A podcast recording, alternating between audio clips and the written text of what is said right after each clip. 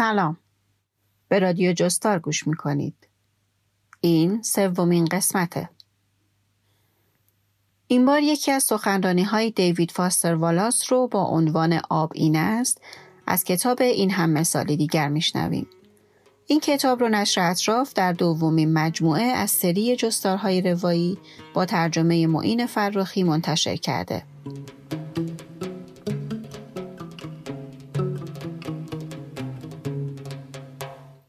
این متن یکی از اولین انتخابهای علاقمندان به جستارهای روایی و به قول محمد حسن شهسواری یکی از بهترین متنهای معاصر درباره اهمیت فهم دیگریه.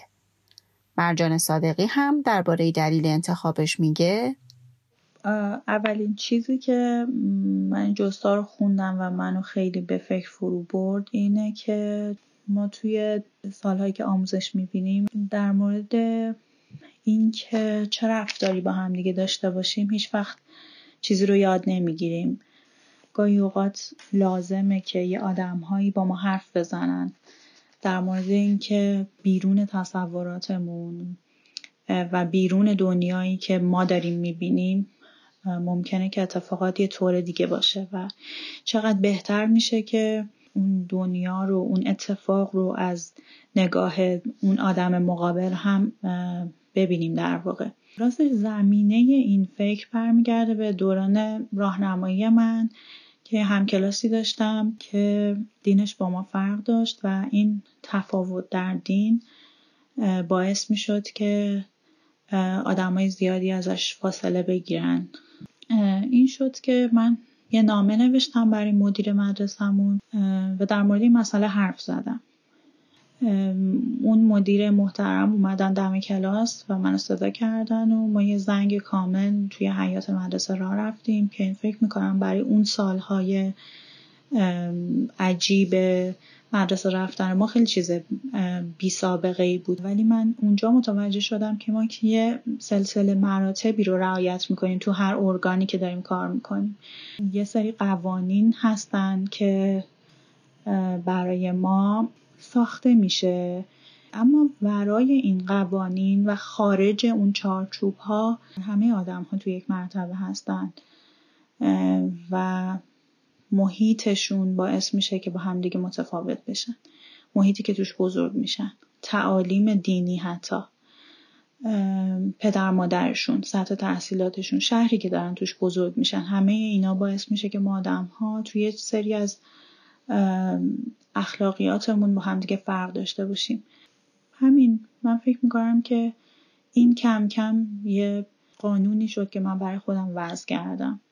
و همیشه فکر کردم که مجاز نیستم به اینکه کسی رو از خودم برونم به خاطر اینکه طرز فکرش با من متفاوته و آزارش بدم با رفتارم با رفتار غلطم. خب بریم سراغ شنیدن آب این است با صدای مرجان صادقی.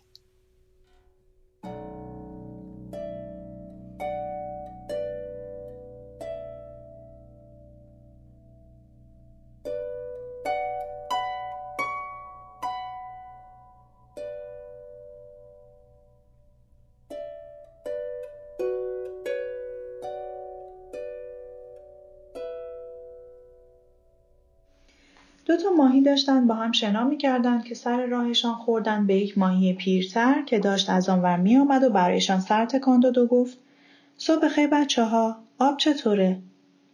بعد دو تا ماهی جوان کمی دیگر شنا کردند تا آخرش یکیشان به آن یکی نگاه کرد و گفت آب دیگه چه کوفتیه؟ اگر الان نگران شده اید که می‌خواهم اینجا خودم را آن ماهی پیر دانا جا بزنم و به شما ماهی های جوانتر بگویم آب چیست؟ خواهش می‌کنم نگران نباشید. من آن ماهی پیر دانا نیستم. منظور دم دسته داستان ماهی ها این است که واقعیت های بدیهی و در دسترس و مهم معمولا همانهایی هستند که دیدن و حرف زدن دربارهشان از بقیه سخت است. البته که این حرف در یک جمله انگلیسی تبدیل می شود به یک کلیشه پیش پا افتاده. اما واقعیت این است که در سنگرهای روزمره زندگی بزرگسالانه کلیشه های پیش پا افتاده می توانند به اندازه مرگ و زندگی مهم شوند. شاید این حرفها اقراغامیز یا جفنگیات انتظایی به نظر بیایند. درصد زیادی از چیزهایی که من خود به خود به آنها مطمئنم کاملا غلط و گولزنک از آب درآمدند. اینجا مثالی می‌زنم از چیزی کاملا غلط که من مایلم خود به خود بهش مطمئن باشم. در تجربه آنی من از زندگی همه چیز این باور را در من تقویت می کند که مرکز مطلق جهان من هستم. واقعی ترین، پررنگ ترین و مهمترین آدم جهان. ما خیلی کم از این خودمحوری غریزی و بدوی حرف می‌زنیم چون برای جامعه نفرت انگیز است. اما تقریبا در مورد همه ما در اعماق وجودمان صادق است. جزو تنظیمات کارخانه‌ای ما است. از بد تولد روی سخت افزارمان حک شده. بهش فکر کنید. هیچ تجربه نبوده که شما مرکز مطلق آن نباشید. جهانی که تجربهش می‌کنید یا در برابر شماست یا پشت سر شما یا چپ یا راست شما یا در تلویزیون شما یا روی مانیتور شما یا هر جای دیگری. فکرها و احساسات دیگران درباره شما باید یک جوری به شما مربوط شود اما مال خودتان فوری و ضروری و حقیقی. فکر کنم منظورم را فهمیدید ولی خواهش می‌کنم نگران نباشید. قرار نیست درباره محبت و نودوستی یا به اصطلاح فضیلت های اخلاقی وراجی کنم. حرف فضیلت های اخلاقی نیست. حرف انتخاب من است که یک جوری از دست تنظیمات غریزی و حک شدم خلاص شوم یا تغییرشان بدهم یعنی از دست همان خودمحوری عمیق و عملی و دیدن و تفسیر کردن همه چیز با عینک خود. معمولا به کسانی که با این تنظیمات کارخانه غریزی همساز می‌شوند سازگار می‌گویند که می‌خواهم اینجا بهتان پیشنهاد بدهم که این عبارت اتفاقی به وجود نیامده است. اینجا آدمهای دانشگاهی موفقی نشستند پس سؤال بدیهی این است که چطور سازگاری با تنظیمات کارخانه‌ایمان به دانش و فکر نیاز دارد. این سوال پیچیده می شود. احتمالا خطرناکترین پیامد آموزش دانشگاهی دست کم درباره من برانگیخته شدن این میل است که در همه چیز زیادی تحمل کنم. در بحث های انتظایی توی سرم غرق شوم. به جای اینکه صرفاً به آنچه در برابرم میگذرد توجه کنم به آنچه در درونم میگذرد توجه کنم مطمئنم شما بچه ها تا الان فهمیده اید که بی نهایت سخت است که آدم همیشه هوشیار و متمرکز بماند و تگویی های دائمی توی سرش هیپنوتیزمش نکند. حالا 20 سال بعد از فارغ و تحصیلیم نمنم دارم می‌فهمم که کلیشه رایج در علوم انسانی که به شما یاد می دهیم چگونه فکر کنید در واقع چکنویس ایدهی بسیار عمیقتر و جدیتر است. یاد بگیریم چگونه فکر کنیم. در واقع یعنی یاد بگیریم چطور تمرین کنیم که اختیار چگونگی فکرهایمان و چیزهایی را که بهشان فکر می‌کنیم به دست بگیریم. یعنی همیشه آگاه و هوشیار باشیم تا خودمان انتخاب کنیم به چه چیزی توجه کنیم و خودمان انتخاب کنیم که چطور از تجربهمان معنا بسازیم. چون اگر نتوانید این نوع انتخاب را در زندگی بزرگسالانه تمرین کنید کارتان ساخته است. به این یکی کلیشه قدیمی فکر کنید. ذهن خدمتکاری عالی و اربابی افتضاح است. این هم مثل خیلی از کلیشه ها در ظاهر بیمزه و لوس است اما از واقعیتی بزرگ و وحشتناک حرف می‌زند. اصلا تصادفی نیست که آدم هایی که با تفنگ خودکشی می کنند تقریبا همیشه به کلهشان شلیک می کنند. و واقعیت این است که بیشتر آنها در واقع خیلی قبل از کشیدن ماشه مردند. و ادعا می کنم که ارزش حقیقی و درست و درمان آموزش علوم انسانی قرار است همین باشد. چطور هر روز زندگی بزرگسالانه آسوده و ارزشمند و قابل احترام خود را دور کنید از مردگی، ناآگاهی، بردگی کاسه سر خود و تنظیمات کارخانه‌ای غریزی از انزوای منحصر به فرد کامل و امپراتورگونه. شاید اینها به نظر اقراق‌آمیز یا جفنگیات انتظایی به نظر بیایند. پس بیایید واضحتر حرف بزنیم. واقعیت بدیهی این است که شما فارغ و تحصیلان تحصیلات عالی اصلا نمی‌دانید هر روز و هر شب یعنی چه. ظاهرا های زیادی از زندگی بزرگسالانه آمریکایی هست که هیچکس در سخنرانی فارغ و تحصیلی ازش حرف نمی‌زند. چنین بخشهایی پر است از ملال و روزمرگی و سرخوردگی های کوچک. پدرها و مادرها و مسنترهای این جمع خیلی خوب می‌دانند دارم از چی حرف می‌زنم. برای مثال فرض کنید یک روز معمولی است و شما صبح بیدار می‌شوید و می‌روید سر کار پردرد سرتان. و نه یا ده ساعت کار می‌کنید و آخر روز خسته و کوفته اما مضطربید و فقط می‌خواهید زودتر بروید خانه شام خوبی بخورید و شاید دو ساعتی لش کنید و بعد زود کپتان را بگذارید. چون فردا صبح باید زود بیدار شوید و همه این کارها را تکرار کنید.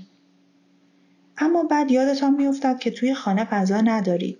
این هفته به خاطر کار سرتان وقت نکرده اید خرید کنید و در نتیجه بعد از کار باید سوار ماشین شوید و بروید خرید. آخر روز کاری است و ترافیک خیلی ناجور است. برای همین رسیدن به فروشگاه بیشتر از حالت عادی طول می کشد و وقتی بالاخره می رسید آنجا پر از آدم است چون طبعا همه آدم های شاغل دیگر هم همان وقت روز می‌خواهند خودشان را توی مغازه بچپانند. و مغازه نور فلورسنت کریهی دارد و موزیک یا پاپ فروشگاهی دلمردهای تویش پخش می شود.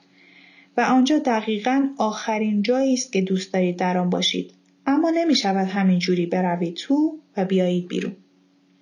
باید توی همه راهروهای زیادی روشن و پهن فروشگاه بچرخید تا چیزهایی که خواهید پیدا کنید و باید چرخ دستی بیمصرفتان را از بین همه آدمهای خسته و حول و چرخ دستی های آنها عبور دهید. و البته که پیروپاتال های کند و گنده ها و بچه های بیش فعال هم راهروها را بند آوردند. و باید دندان روی دندان بسایید و سعی کنید معدبانه ازشان بخواهید که راه را برایتان باز کنند. و در نهایت بالاخره همه مایحتاج شامتان را برمیدارید. فقط اینکه کاشف به عمل میآید صندوقهای زیادی باز نیستند. هرچند در اوج شلوغی آخر روز هستید و صف خیلی طولانی است و این خیلی احمقانه و حرص درور است. اما نمی توانید عصبانیتتان را سر زن دستپاچه پای صندوق خالی کنید. خلاصه آخرش می رسید سر صف و پول غذایتان را می دهید و منتظر می مانید که دستگاه چک یا کارت اعتباریتان را تایید کند. و بعد صدایی که بیشک صدای خود مرگ است بهتان می‌گوید روز خوبی داشته باشید و بعد باید پلاستیک های چندش‌آور شل و ول سوپرمارکت را بیاندازید توی سبد و در پارکینگ شلوغ پردست‌انداز در هم بر هم جلویش ببرید و سعی کنید کیسه ها را طوری توی ماشینتان پر کنید که هیچی از کیسه بیرون نیفتد که توی راه خانه توی صندوق عقبتان قل بخورد. بعد باید در ترافیک سنگین و آهسته و اشباه از ماشین های شاسی بلند به خانه بروید و غیره و غیره.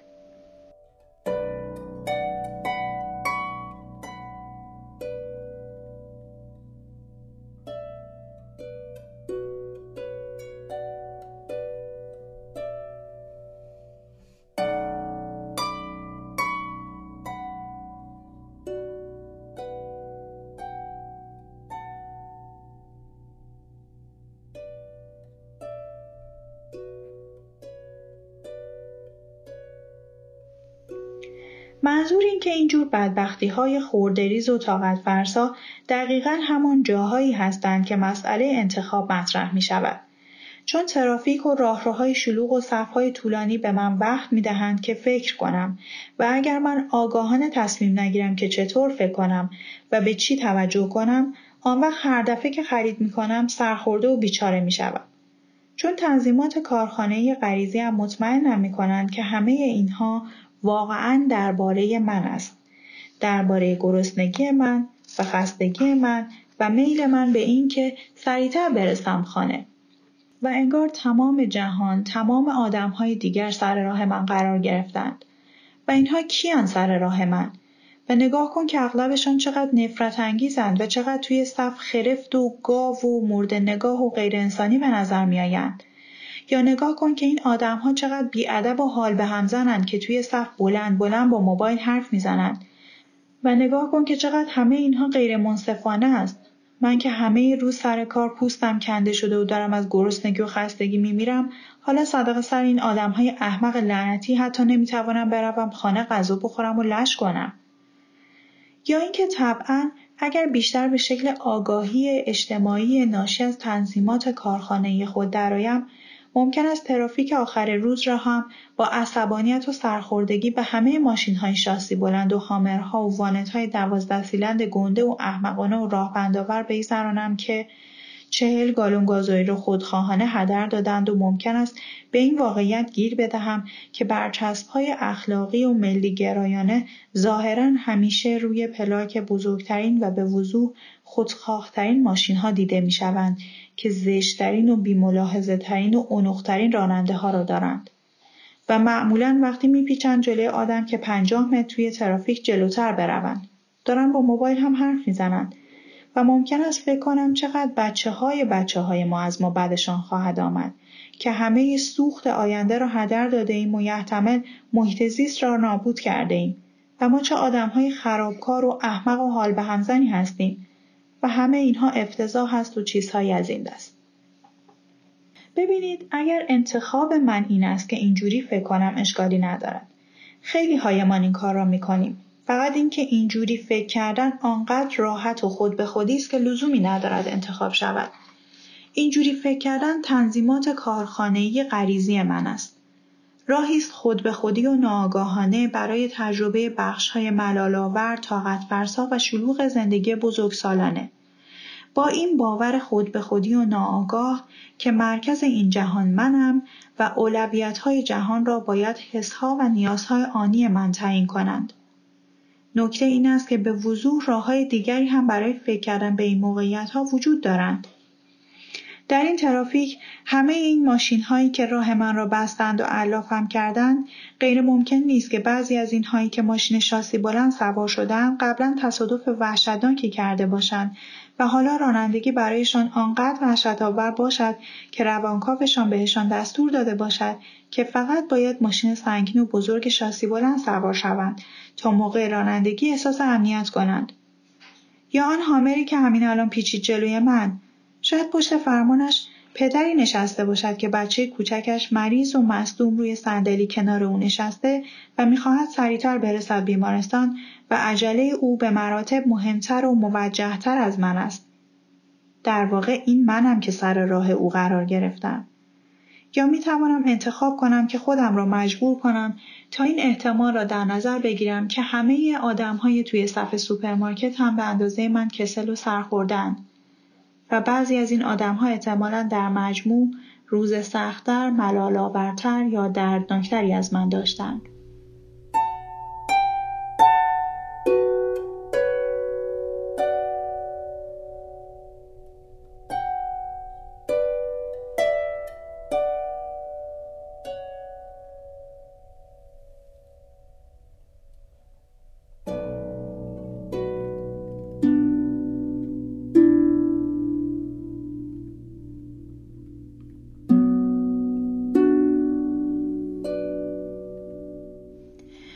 تاکید می‌کنم. خواهش می‌کنم فکر نکنید دارم نصیحت اخلاقی می‌کنم یا دارم می‌گویم شما قرار است اینجوری فکر کنید یا همه ازتان انتظار دارند خود به خود اینجوری فکر کنید. نه. چون سخت است. به تلاش ذهنی نیاز دارد و اگر شما هم مثل من باشید یک روزهایی از پس این کار بر نمیآیید. یا آنقدر بیرمقید که نمی‌خواهید برایید. اما اگر اغلب روزها آنقدر آگاه باشید که به خودتان حق انتخاب بدهید می توانید انتخاب کنید که به این زن چاق بیروح گنده که وسط صف سر بچه کوچکش داد می‌کشد جور دیگری نگاه کنید. شاید معمولا اینجوری نباشد. شاید سه شب پشت سر هم دست شوهر رو به موت از سرطان استخوانش را گرفته باشد یا شاید همان منشی کم درآمدی در اداره وسایل نقلیه باشد که همین دیروز با لطف کوچک بروکراتیکی به نامزدتان کمک کرده کاغذ بازی های کابوسواری را رفع و رجوع کند. معلوم است که هیچ کدام اینها محتمل نیست اما غیر ممکن هم نیست. فقط به این بستگی دارد که شما چی را در نظر می گیرید. اگر شما خود به خود مطمئنید که می‌دانید حقیقت چیست و کی و چی واقعا مهمند اگر می‌خواهید با تنظیمات کارخانهتان رفتار کنید آن وقت شما هم مثل من احتمال هایی را که بیهوده و آزارنده نیستند در نظر نمی‌گیرید اما اگر واقعا یاد گرفته باشید که چطور فکر کنید چطور توجه کنید آن وقت شما هم گزینه های دیگری خواهید داشت در واقع با شماست که موقعیت های شلوغ، پر سر و صدا، کند و جهنمی را نه تنها معنی دار که مقدس کنید. با همان نیروی سر ذوق بیایید که ستاره ها را روشن می کند. نیروی محبت، عشق و وحدتی که زیرلایه همه چیز است. نه که همه این چیزهای ماورای لزوما حقیقت داشته باشند. تنها چیز واقعا حقیقی این است که با شماست که تصمیم بگیرید چطور ببینید. با شماست که تصمیم بگیرید چه چیزی معنی دار است و چه چیزی نه. با شماست که تصمیم بگیرید چه چیزی را بپرستید. چون حقیقت دیگری هم وجود دارد. در سنگرهای زندگی روزمره بزرگسالان چیزی به اسم بیخدایی وجود ندارد. نپرستیدن وجود ندارد. همه یک چیزی را میپرستند. تنها انتخابی که ما می توانیم داشته باشیم این است که چه چیزی را بپرستیم. و یک دلیل بارز انتخاب هر جور خدا یا هر چیز ماورایی برای پرستش مسیح یا الله یهوه یا خدای مادر ویکا یا چهار حقیقت شریف یا اصول اخلاقی خدش ناپذیر این است که تقریبا اگر هر چیز دیگری را بپرستید شما را زنده زنده می‌خورد. اگر پول یا اشیا را میپرستید و معنای زندگیتان را با اینها پیدا می‌کنید هیچ وقت برایتان کافی نخواهد بود. هیچ وقت حس نمی کنید به قدر کافی دارید. حقیقت این است.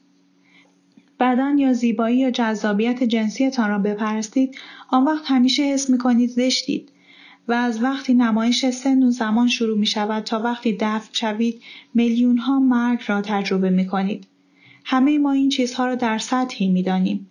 به شکل افسانه و ضرب المثل و کلیشه و گزینگویه و لطیفه و حکمت درآمدند. استخوانبندی همه داستانهای عالی سختیش این است که حقیقت را در آگاهی روزمره توی چشم بگذارید قدرت را بپرستید آن وقت همیشه حس ضعف و ترس می کنید و حس می کنید به قدرت بیشتری نیاز دارید که ترس را کنار بگذارید. عقلتان را بپرستید اینکه باهوش به نظر میآیید آخرش حس می کنید احمق و حق بازید. همیشه در آستانه لو رفتن و الی. ببینید نکته موزیانه درباره همه این اشکال پرستش این نیست که خبیسانه یا گناه آلودند این است که ناآگاهانند. تنظیمات کارخانند. نوعی از پرستشند که کم کم توی سر می‌خورید. روز به روز بیشتر و بیشتر چیزهایی را که می‌بینید و جوری که ارزشها را میسنجید محدود می‌کنید. بی آنکه کاملا آگاه باشید که دارید چنین کاری می‌کنید. جهان جلوی این را نمی‌گیرد که بر اساس تنظیمات کارخانهیتان عمل کنید چون جهان مردان و پول و قدرت به خوبی با سوخت ترس و نفرت و سرخوردگی و آتش و بندگی خود پیش می رود. فرهنگ فعلی ما این نیروها را یراق کرده تا ثروت و راحتی و آزادی شخصی بینهایت به همراه بیاورند. آزادی اینکه ارباب پادشاهی های کوچک در کاسه های سرمان باشیم. به تنهایی در مرکز تمامی مخلوقات این نوع آزادی چیزهای زیادی به آدم می دهد. اما معلوم است که انواع مختلفی از آزادی وجود دارند و در جهان بزرگ بیرون جهان پیروزی و موفقیت و نمایش چندان از ارزشمندترین نوع آن حرف زده نمی شود. این نوع آزادی واقعا مهم تمرکز می خواهد و آگاهی و نظم و تلاش و توانایی اینکه واقعا به فکر آدمها باشید و برایشان ایثار کنید. بارها و بارها میلیون ها بار هر روز به روش های کوچک و غیر جذاب. آزادی حقیقی این است. جایگزینش ناآگاهی است. تنظیمات کارخانه، دور باطل، حس دائمی و خوره داشتن چیزهای لایتناهی و از دست دادن آن. می‌دانم این حرف باحال یا سرخوش نیست، الهام بخش و با شکوه نیست، چیزی که هست آنقدر که عقل من قد می دهد حقیقت است. با تمام مزخرفات قشنگی که از آن کنده شده. طبعا شما می توانید هر طور می خواهید فکر کنید. اما خواهش می کنم من را با این منبرهای موعظهگر دکتر لورا یکی نکنید. هیچ کدام این حرفها درباره اخلاق یا مذهب یا عقیده یا زندگی پس از مرگ نیست. حقیقت واقعی درباره زندگی قبل از مرگ است. درباره اینکه چطور به سی یا شاید پنجاه سالگی برسید بی آنکه بخواهید تفنگ روی شقیقهتان بگذارید. درباره یک آگاهی ساده است. آگاهی از اینکه چه چیزی آنقدر حقیقی و ضروری است. آنقدر از چشمانمان پنهان مانده که باید مدام بارها و بارها به خودمان یادآوری کنیم آب این است. آب این است. چنین کاری بی نهایت سخت است. آگاه و زنده ماندن هر روز و هر شب.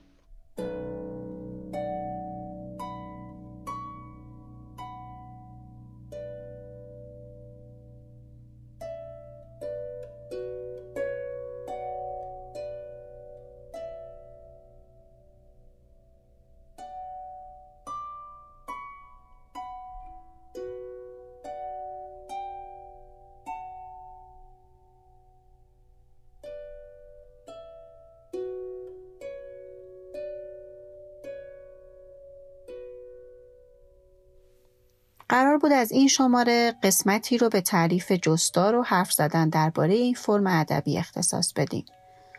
توی مصاحبه ای که تحریریه مجله آنلاین خانش با معین فرخی درباره فاستر والاس داشته یکی دو تا از سالها درباره همین موضوع بوده.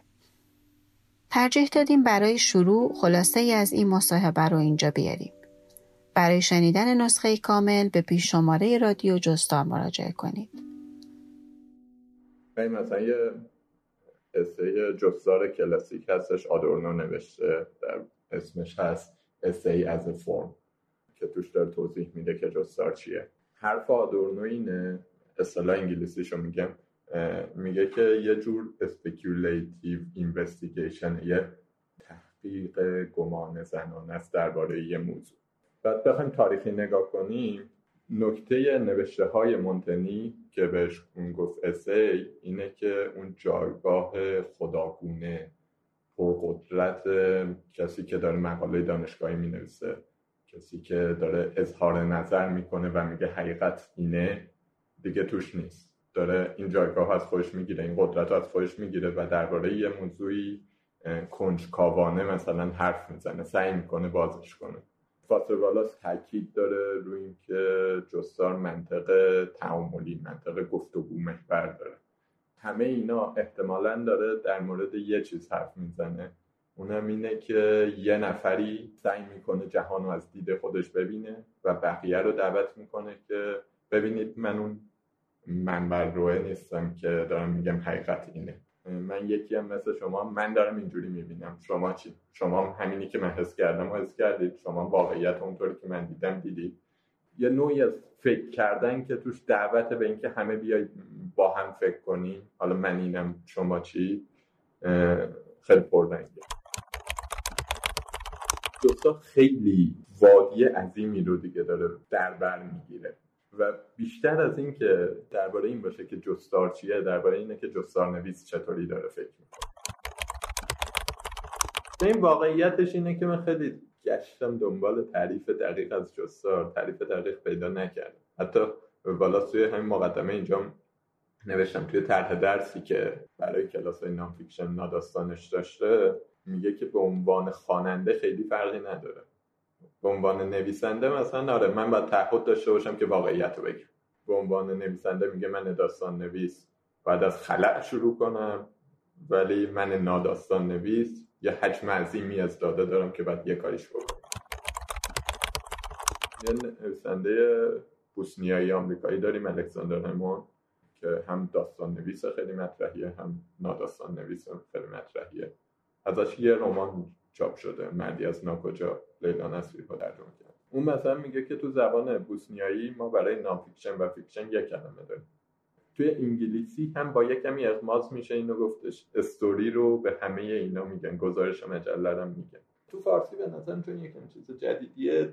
هنوز درگیریه که چیکارش کنیم اینو. من یه سری کتاب هست بست امریکن اسیز هر سال در میاد.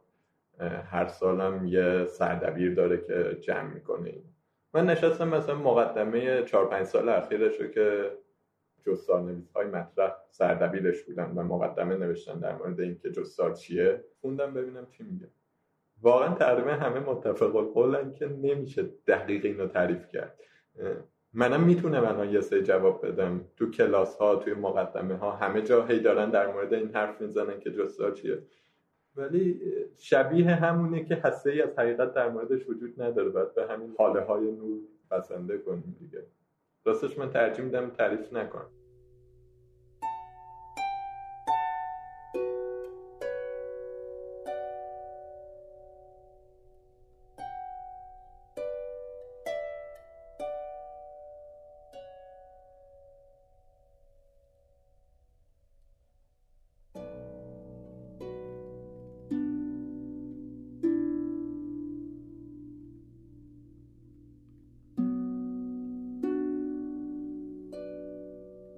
این اولین قسمتیه که در سال 99 منتشر میشه.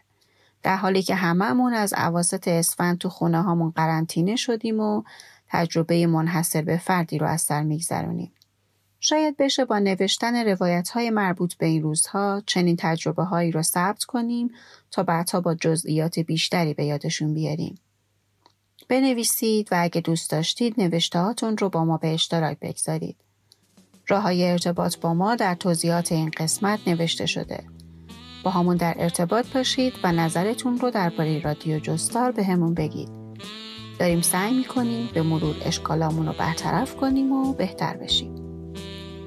من مینا حسنی هستم و روزهای خوبی رو برای هممون آرزو می‌کنم. می‌دانم شام های زیادی در پیش است می‌دانم داغهای زیادی خاموش است می‌دانم. رودها و صداها خشکیده است می‌دانم. برف های گرانی بارید است اما. صبح های عجیب و رودهای غریب و آفتاب نجیبی در عجیب و رودهای غریب و آفتاب نجیبی در راه است می‌دانم.